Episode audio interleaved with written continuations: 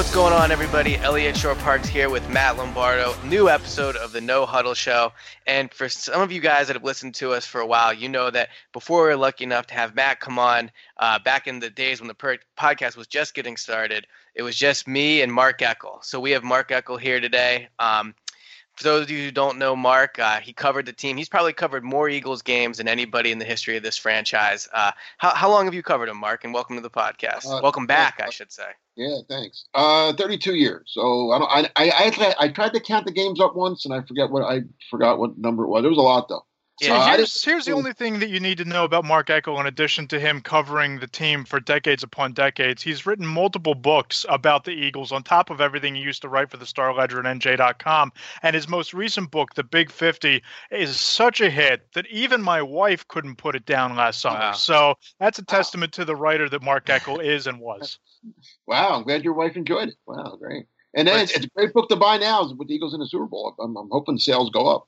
Um, Exactly. So I didn't miss a game from 88 through 2005, home or away, pre preseason or postseason. So that that that's so my you And then you were, and then I was, and we were, me and Matt were both lucky enough to work with Mark over the last two years or so, I would say. Sure, Um, right? Yeah. Yep. Well, the, the, well, the funny thing is, Mark. So the first question I have to ask you is, uh, so how do you feel about the fact that you retire and the first team you To go to retire, the Eagles, yeah, they're back in the Super Bowl. Well, I'd feel really bad if I if they never went to one when I was there. So at least they know did go to one when I was there. So that, that's what um actually my my cousin um sent me a thing on Facebook last week saying, yeah, they just needed to get get rid of you to to uh, to uh, get this far. And I said, hey, wait. a minute. I've been to five NFC. They- They've gotten this far without with me, so it's not like you know they never made the playoffs when I wasn't there. But um, if if they had never gone, I might feel a little like insecure or something. But they and they're playing the same team, so um, and they're playing. You know what? I kind of knew the Eagles were going to go to the Super Bowl when I found out it was in Minnesota. because, because the Eagles only go to Super Bowl like through, throughout 1980 because that they only there, there wasn't even it wasn't what it is and it wasn't what it is now.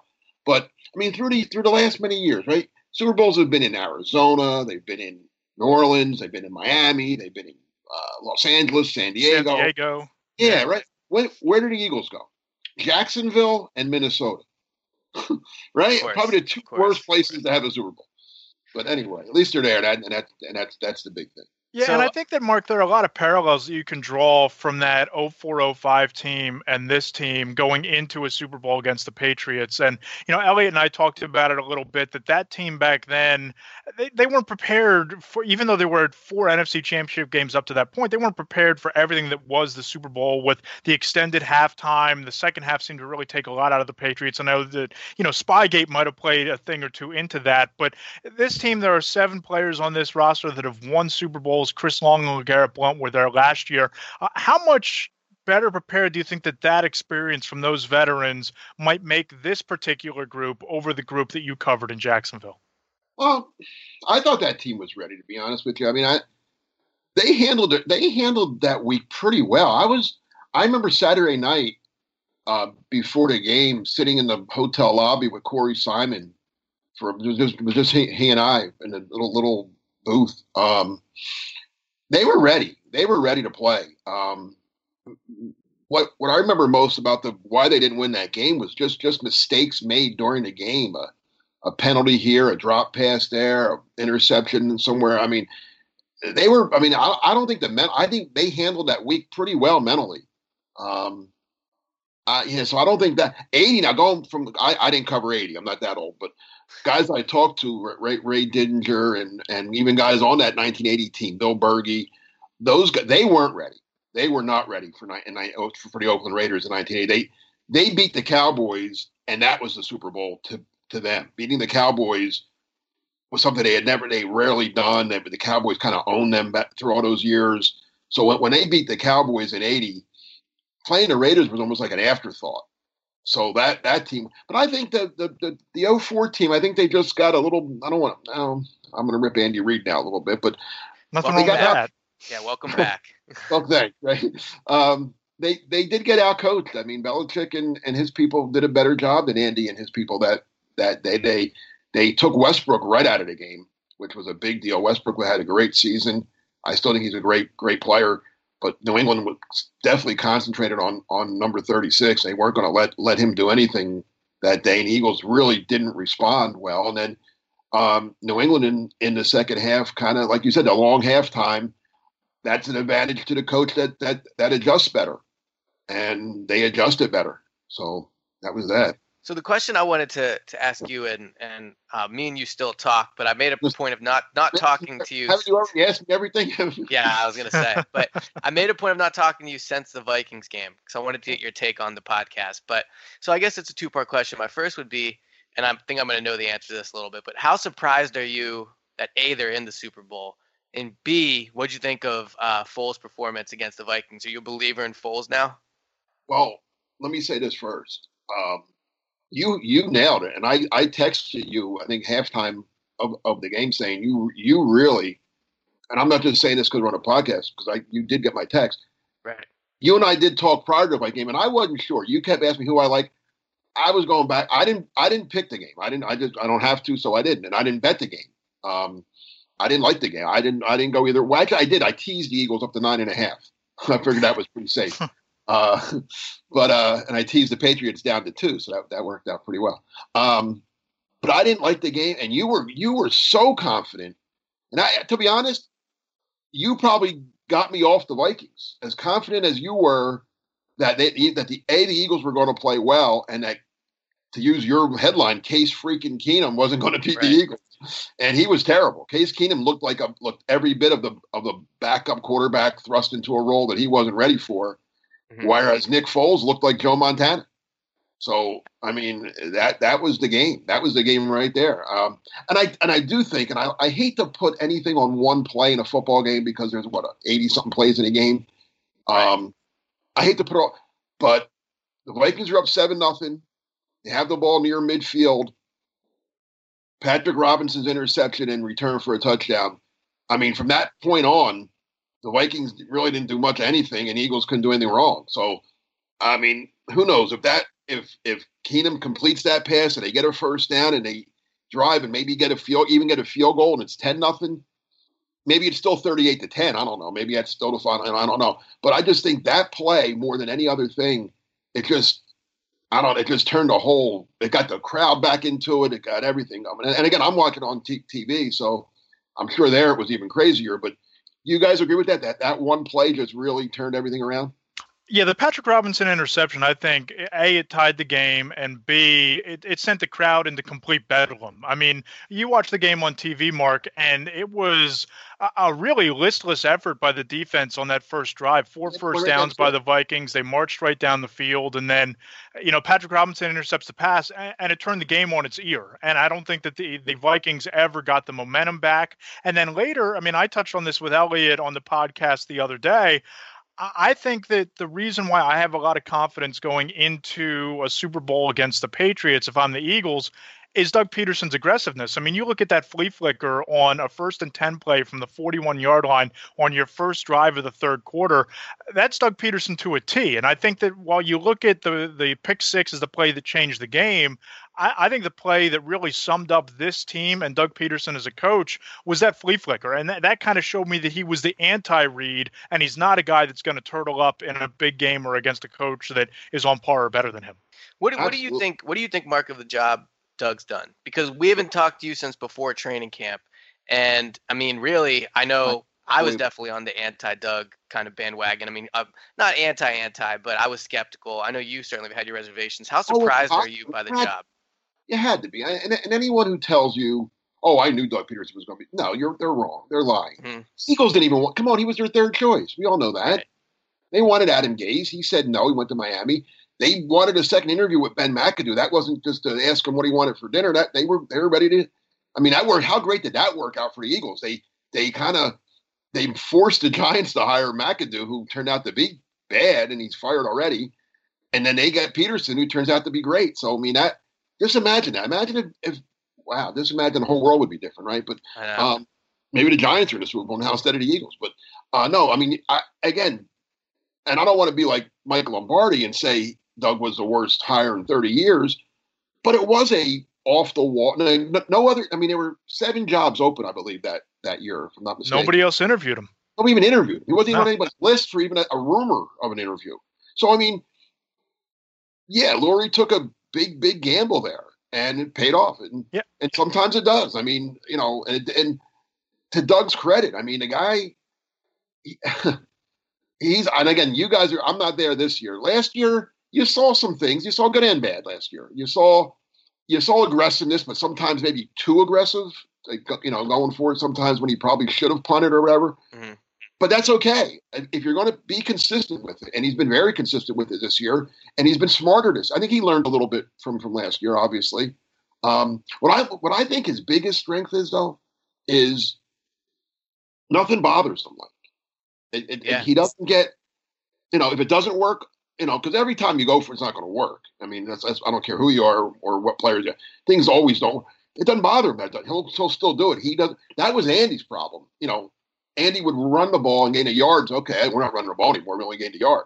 You know, stuff like that. He was so stubborn in certain ways. Where, and that's and that's the biggest fallacy. When when you know, everybody thought Doug Pederson was going to be Andy Reid 2.0, he's as far from Andy Reid as as anybody could possibly be from anyone else. Yeah, and let me just ask you one quick thing about that, Mark, because if you remember back to his introductory press conference, he gave a really bizarre answer about how he would have handled the AFC playoff game differently when he was the offensive coordinator of the Chiefs. And I think it had something to do with the onside kick, giving the, the ball, ball back, back, to Tom Brady. Um, it, it seems like it's been a complete 180 reversal in terms of his in-game play calling, his in-game personality as a head coach what do you make of that? Because it's easy to sit there during that press conference and say, as you just said, this is Andy Reid 2.0, but he's completely shed that label uh, oh. through the course of this season. Was that just him covering for Andy Reid, or has he grown that much in two years into the role here?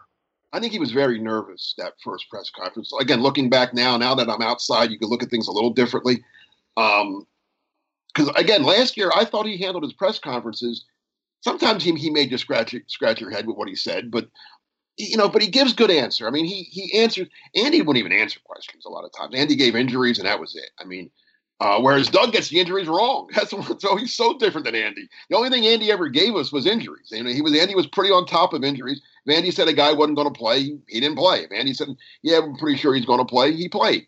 Doug gets that wrong sometimes, which is fine. I mean, okay, who knows, right? But he's very I said this about Doug last year, Elliot. I said it to you a hundred times over the course of the year. There were times I wanted to go in there and just tear into him, and he would say mm-hmm. stuff. And you and you did. He's he's the most likable guy I've been around coaching. You know, he's very he's a likable man. He really is. It's, it's hard not to like Doug Doug Pederson. So speaking of guys that maybe we've all been surprised by, I know Matt and I have talked throughout the season about the moves Howie Roseman's made. Matt wrote early on that he should be executive of the year. You've always been, and I think fairly so, anti Howie. What's your take on that? I mean, do you think you were wrong about Howie? Do you? Th- I mean, what, what's your take on the job Howie's done this year? I got. I mean, yeah, he did a nice job. Um, I know that pains you to say. yeah, well, I mean, hockey during the Super Bowl. I mean, everybody everybody from from Jeffrey Lurie to the last guy on the team, who you said was Isaac Seumalo today, uh, to the practice squad guys. Everybody did a good job. You don't get to the Super Bowl without everybody doing a good job. So you can't. No one on the Eagles or Patriots should be criticized right now. They're in the Super Bowl. They, they they're at the ultimate game. So um, I got it. I, I don't think Howie woke up and got smarter though. I mean, Joe Douglas, I think, deserves a lot of credit, and I don't yeah. want to just I don't I don't want to take anything yep. everything away from Howie, but Howie. Let's look at Howie without Joe Douglas and Howie with Joe Douglas, and then and you make and draw your own con, con, conclusions from. No, I, I agree, and I think that where Joe Douglas deserves a lot of the credit. And let me know if you agree with this or not, Mark. I think that the talent acquisition throughout the course of this draft. I mean, you look at Derek Barnett, five sacks, monumental play in the NFC title game, high ceiling pick in in Sidney Jones, the connection with Alshon Jeffery, bringing in Tim Jernigan. I think from a talent acquisition standpoint, we have to give a lot of credit to Joe Douglas. But um, my, my thought on Howie Roseman is you really saw him this year adopt the strategy of bringing in free agents that could be here long term, like an Alshon Jeffery, and they flipped middle round draft picks for young players that could be part of the core, such as Ronald Darby, such as Jernigan, and they've locked up their long their young players like Lane Johnson, like Zach Ertz, like Jernigan, like Jeffery to long term deals. That feels like a really sustainable business model for this team to have sustained success. And that's Well, not anything that- Howie Roseman really did when Chip Kelly Oh, was yeah, he here even before that. Sure, he did. He always signed guys to long term deals. Well, they they, they they didn't flip the draft picks for say 24 year old cornerbacks or for Oh. uh, a defensive tackle with Pro Bowl potential. See, but I don't know if I agree with that because Howie, I think before Chip got here, was always kind of a go for it guy. I mean, he had the dream team. Like I, I can't think of Right. specific examples in terms of trading picks, but Howie loves the trade. Howie Right. loves he he's I mean, he's made, made more trades than anybody ever. else since. ever in the history Right. of football. He loves doing that. He's a fantasy player. I hate to use. I don't mean that necessarily in a bad way, but he likes doing that. He loves the whole trade this for that, move up, move down, do all that. I'm anxious to see what they do this draft because there's, he's very limited in what he can do with Yep. only a, with no two and. But like Elliot, you and I had this discussion just talking. I think they trade out of, the- especially now that they're picking, they're either going to pick 31 or 32. I think he gets out of the first round and, and tries to get a second and a third for for his first. Yeah, that wouldn't surprise me at all. But I think one move, um, obviously that's made all these Howie moves look a lot better is the trade up for Wentz. Um, I know you watch a lot of uh, Packers games, so you're used to seeing good quarterback play, uh, and you saw a lot of Eagles games this year too.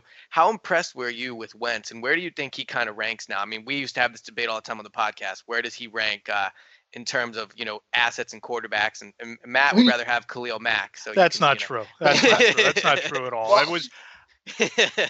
yeah. To, just to clear that up, Mark, I was put on the what- spot out of nowhere, and Elliot says, "Who would you trade Carson Wentz for?" And I, I this was in like week four, and I said, "Well, uh, maybe Matt Ryan or Khalil Mack." It's not as if I would, and that was an on the spot type deal. I thought we were all saying who we would trade Carson Wentz for. Obviously, seeing what he's developed in, into, I don't think there's a player in the league that you would deal him for outside of maybe a healthy Aaron Rodgers. Well, it depends if your team's ready. I mean, Aaron's 34 and and Carson's what 24, so you're you're giving up 10 years. I don't know. Would you trade him for Nick Foles? the way Nick Foles right right now. That's what I want to ask you guys about. If they win, and there's a there's I mean I think it's they got a very good. I mean I, I know the Patriots are favored and they're favored because they're the Patriots, but if they win, if the Eagles win the Super Bowl, with Nick if Nick Foles wins the Super Bowl, what do you do with him? Well, here, here's here's a good question. So we talked about this on the last podcast, and you'll really appreciate this. This is a good hypothetical. But all right, so let's say they win the Super Bowl, Right. and you would know this about you would know the answer to this question more than anybody, having covered the team for as long as you have.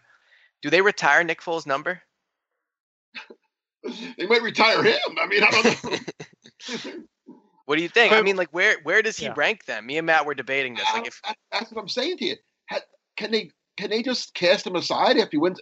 Especially if he, what what if he's MVP? It's like what if he goes out and plays the same game he played against the Vikings? Well, I think there's two two ways to look at it, Mark. I think that number one, it all depends on what your medical staff says about the status of Carson Wentz, right? fine. If, if he's if He's he's, ready fine, go. ready to go week one, then Mhm. Carson Wentz is the guy, and you try to flip Nick Foles for a second round pick or a first round pick like you did Sam Bradford. see, but do you all right? But do you think all right? And Mark, what do you? And I'll ask both you guys. Mark first. What what do you think his trade value would be? Because I I kind of don't think it's going to be as high as other people do. You can get a one. You got from a Sam first-round pick for Sam Bradford. Yeah, but I think the Bradford difference is, I I think, that, and look, as as Mark will remember from our days of the podcast, I'm not a Sam Bradford guy, but I think the difference is Bradford is viewed as and Because may he still be. no, the difference was because Teddy Bridgewater broke his leg 11 days from the regular season and the That's going to happen camp. again. That's Right, exactly. That, that's what I mean. And All right, but what I'm saying is, if you're like, let's say you guys like you're would you, if would you if the Eagles were in a situation where they didn't have Carson Wentz and we're watching what Foles is doing and we're discussing that, would you guys give up a first for Nick Foles? Who am I? depends on my situation.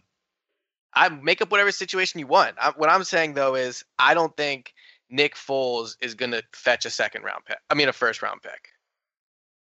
I didn't think Bradford would either. Right. I mean, anything can happen. I, I wouldn't trade him for the sake of trading the him, but if but if you can replicate that strategy, there are going to be injuries, right? I mean, look even this Well, year, yeah. Deshaun Watson goes down in like week four. If you're sitting there holding Nick Foles, if you're the the Texans, wouldn't you give up a second round pick for a reigning Super Bowl And it- MVP? I mean, a team. Well, if you're the Texans, I mean, you have Deshaun Watson, but like the He- he- he's Broncos, hurt again. But the Broncos might be a team that would make maybe make some sense. And I really have my boy Paxton Lynch on there, who I still I'm I'm clinging on to hope for, but I mean, Well, obviously, it's not. That's unbelievable. they may draft the guy. I think it's more like a team like Matt's. Like, like let's say I don't know, a good team, a very good team. Um, Aaron Rodgers gets hurt again in training camp. Yeah, right? Matt, Matt, Matt, Matt Stafford gets hurt in uh, Detroit. I mean, right. I think that, that I think that's the scenario. The scenario isn't you flip him in March for a third round pick because that's what a team co- like the, the Broncos comes offering. You no, hold you trade chip until training camp when somebody and goes. You got to know when Wentz is healthy too. Right. The worst thing right. the Eagles, the worst thing the Eagles could could do is trade Foles in March like for a draft pick now and then find out Wentz isn't ready. They won't know if Wentz is ready by April. They'll, they'll know by July, probably, right? I mean, right.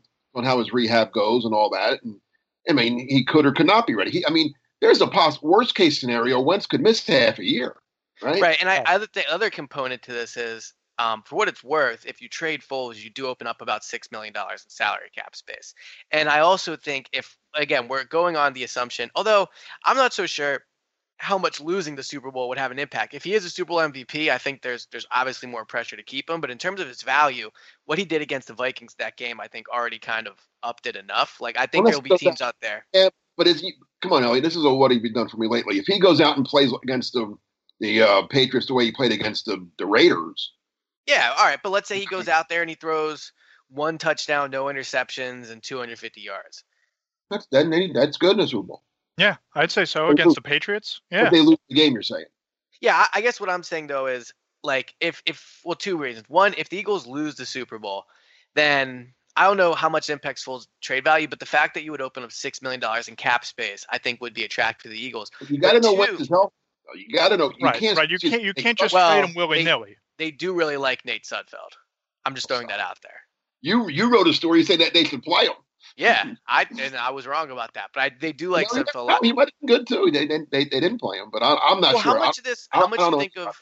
How much you think of Foles' success is Foles, and how much is Doug? A little bit of both. Obviously, Doug has something to do with it. Um, but Nick, I mean, let's go back. Nick was Nick was pretty good in 13, right? 27, and that's the old 27 and two. And what they're doing, and even in the playoffs, he threw for 195 yards and a touchdown and no picks, right? So I think what's really happened here is Nick Foles has you know blossomed into what he was in 2013 over the last two weeks. And part of that is Doug Pederson has gone back and you know they went to some of those run pass options. They they running the ball more effectively. They're getting great line play and they're running routes that Nick Foles is comfortable with. They've really tailored the offense around him.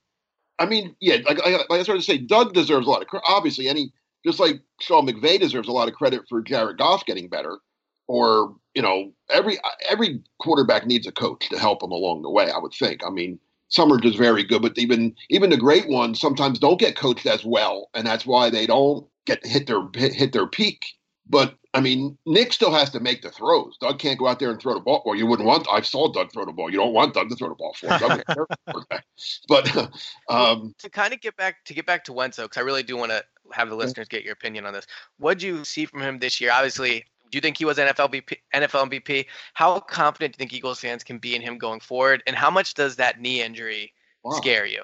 A lot. It scares me a lot because medical is it's, it's come so far. So that that that's the good thing. Uh, when guys got hurt like that 20 years ago or 30 years ago when I first started covering it was very oh my god ACL. Who knows if he'll, if he'll ever be good again? They've come a long way with that. But that, I mean, I, I hope he doesn't. I mean, I, and I don't even want to bring this up, but Sam Bradford is since we were talking about him. I mean, Sam Bradford was a number one pick in the draft, right? Coming out of Oklahoma, Heisman Trophy winner, had all the had all the accolades, had a good rookie year, one rookie of the year, had a similar year to, to Carson Wentz's rookie year, right? Seven and nine, same record. Although right. he won the year, I mean, he was he had a good. Then he tore his knee, and then he tore it again. And you know, not that, and God forbid he does, and I don't, I don't wish any ill will. Carson Wentz seems like the nicest guy in the world. I don't want anything bad to happen to him. But I mean, you don't know. Once you're injured, you're injured. I mean, he'll, you know what I'm saying? You you can't yeah. your your ACL. Yeah. It's torn. So but I think and I think that what what impacts him the most is what made him so special was his escapability from the pocket, his ability to extend plays on the run and throw on the run and run uh, for first downs on third and eight. That injury, depending on how you you know recover from it there's a the physical you know element to it and there's the mental confidence and comfort to throwing yourself back out there and c there's also the element of do you want him taking those same risks, knowing what can happen when you're diving for that extra yard. And if if you are okay with that, you have to go into it saying, okay, don't adapt and don't change. But you as a franchise have to be comfortable with the possibility of him not being available for 16 games. And your boy Chip Kelly always said the best ability is availability. And I don't know now after this injury that Carson Wentz can replicate his same style of play and be available for a whole season. Well, you guys know him way better than I do because you're around him all. I was only around him his rookie year, and they kind of kept him away. They probably still keep him away, but um, mentally, what? Do, how do you think he'll react? I mean, that's that that's a big part of it. Physically, I mean, his knee it's going to heal. It's going to be, you know, it's all that'll be just like Bradford's. It'll it'll heal, and he'll be able to play football again. But will he mentally be worried about that knee? Do you think? To me, I, I think it is a concern because t- one of Wentz's best quality is his ability to navigate the pocket and keep his eyes down the field and not worry about oncoming pressure. He takes hits, and it's not so much the fact that he takes hits when he knows they're coming. It's the fact that he doesn't let pressure rattle him.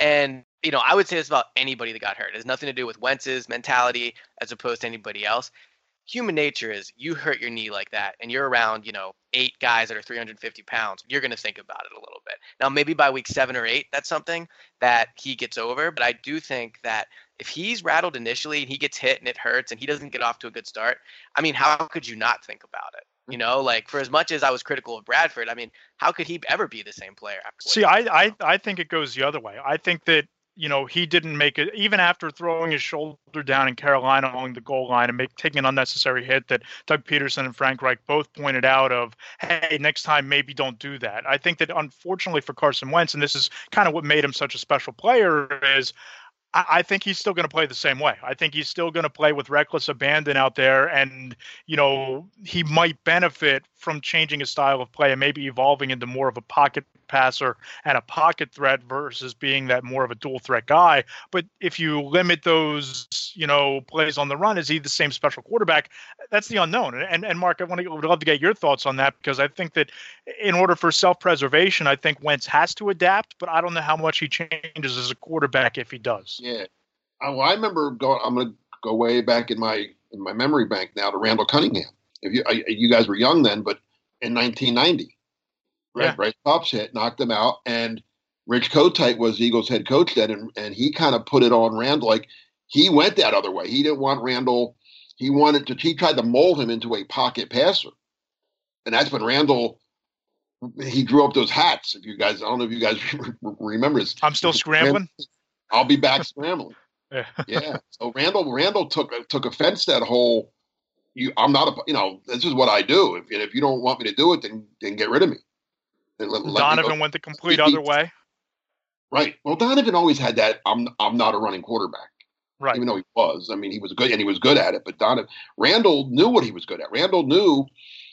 I mean, Randall had an arm like nobody I've ever seen, but he could also. Randall ran for almost a thousand yards one one season. Nine, if, if you know, he had nine forty something. I don't know, and didn't play the second half of the last game of the season, um, which still bothers him. But uh, so I mean, yeah, I mean, if you can't take away what Carson Wentz. You can't take away half his game. I don't think. Can you? I mean, that, then he's not. He's still good, but he's not special if he's not doing those. Like like like you said, Matt. His so some of his greatest plays came on third and long where he got away from what looked like a sure sack and made a great play out of it. So you know, we talked about Doug, talked about how he talked about Carson. The Eagles do play a game in two weeks, so What's your prediction on this game? How do you see it playing out? I know it's it's tough. It's a tough one to pick, but what do you maybe think some keys are, and how much of a chance do you think the Eagles have, or do you think? Oh, Eagles have a Eagles have a very good. Chance. I mean, I don't want to say have a better chance than they did in 04? I guess it was 05, but yeah, uh, I I thought you know I'm going to say to say I picked them to cover in that the line was seven I think then that that year 6 mm-hmm. or seven, and they did cover, and I think I'll, I'll, that's all I'm going to give you right now. I think the Eagles will cover. Um, will they win? I'll I'll text you as we get closer to the game, Elliot. You can say it on. all right. I, I what do you think some key, what do you think some keys are? Well, not letting Brady go wild. Obviously, they can't let Tom Brady be great. I mean, mm-hmm. I mean, Brady's not going to give Tom Brady the ball with uh, a minute and a half left, winning or losing. yeah, exactly. Or, uh, or or at least down two scores, so he can't. You know, um, start quickly, obviously. I mean, you don't want to fall behind. Although um, they had, the Eagles have fallen behind both playoff games, haven't they? Yep. Yep. That's interesting. Yeah. Right. And the uh, Patriots fall behind her. I mean, the Patriots fell behind big in the Super Bowl. They fell behind, you know, fairly big to Jacksonville. So, but I'm, I'm just saying that. So you don't want to get the the Patriots have shown they can come back, uh, and so have the Eagles to a smaller extent. But I, I just the Super Bowl is a crazy game, and that like like like like you said earlier, you don't know how teams react that whole week. It's a crazy week. It's not. It's nothing that you can. But it, see, the Patriots are used to it. They've been right. there three to four years. How, right? I I think that's a big advantage. A little bit, it is. Um, but I mean, have to. The Eagles have to play. The, I, I mean, listen, I'm I'm not around this year, so I'm real. I'm way more surprised than, than you guys are that the Eagles are in the Super. I mean, if if you asked, and you, you probably did ask me back in September or August, I would have told you no. The Eagles. There's no way the Eagles are going. I mean, I don't think anybody picked them to go to the Super Bowl. You you no. picked them to the East, and I and I and I, and I thought that was like, um, and they could. I think a wild card might be more realistic, but no one had them in the Super Bowl.